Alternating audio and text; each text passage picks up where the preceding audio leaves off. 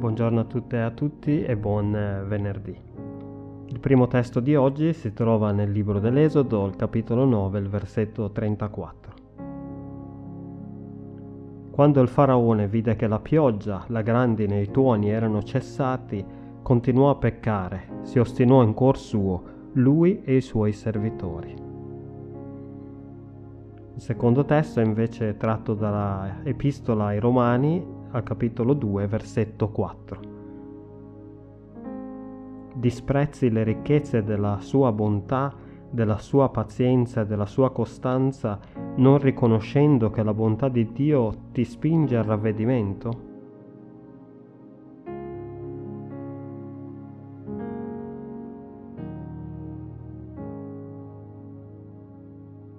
Quando il Signore mandò Mosè e Aaron dal faraone in Egitto per persuaderlo a lasciare andare il popolo di Israele, si instaurò una, botta- una battaglia tra il Dio d'Abramo, di Isacco e di Giacobbe e colui che era considerato alla stregua di una divinità dagli egiziani.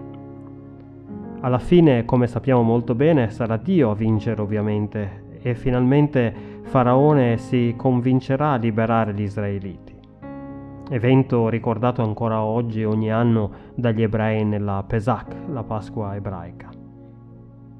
Nel continuo ciclo narrativo in cui il faraone talvolta sembra già consentire la partenza di Israele durante le varie piaghe che si sono susseguite, per poi cambiare ogni volta ripetutamente idea quando il Signore riportava la situazione alla normalità, tuttavia possiamo davvero vedere quanto il faraone fosse tanto umano quanto lo siamo tutti e tutte noi. Quante volte infatti anche noi abbiamo chiesto al Signore qualcosa anche di importante in preghiera e abbiamo pregato magari anche incessantemente giorno e notte fino a quando finalmente il Signore ha risposto positivamente alla nostra richiesta e immediatamente dopo ci siamo dimenticati della sua bontà e magari a malapena lo abbiamo ringraziato quando è andata bene. È facile infatti pregare e implorare la bontà del Signore quando ci troviamo in estrema difficoltà e quando non sappiamo più dove sbattere la testa, ma è altrettanto facile dimenticarsi di Lui una volta che abbiamo ricevuto quello che abbiamo chiesto o quando le cose vanno comunque sempre bene.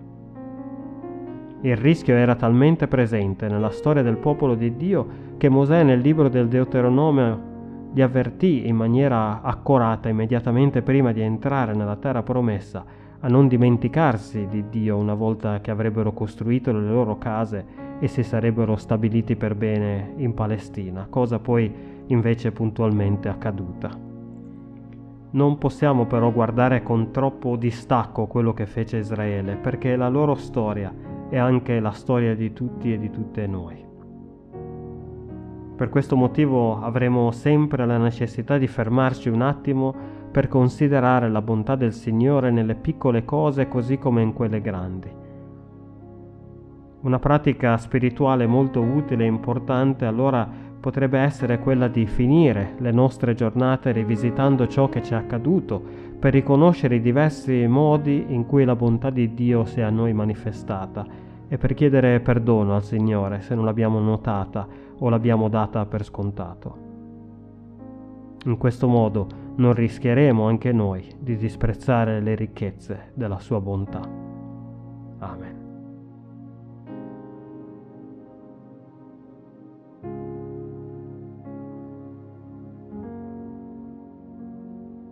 Signore Padre buono e amorevole, rendi i nostri cuori riconoscenti e risveglia i nostri sensi così che possiamo apprezzare la tua bontà e il tuo amore lungo tutto il cammino della nostra vita.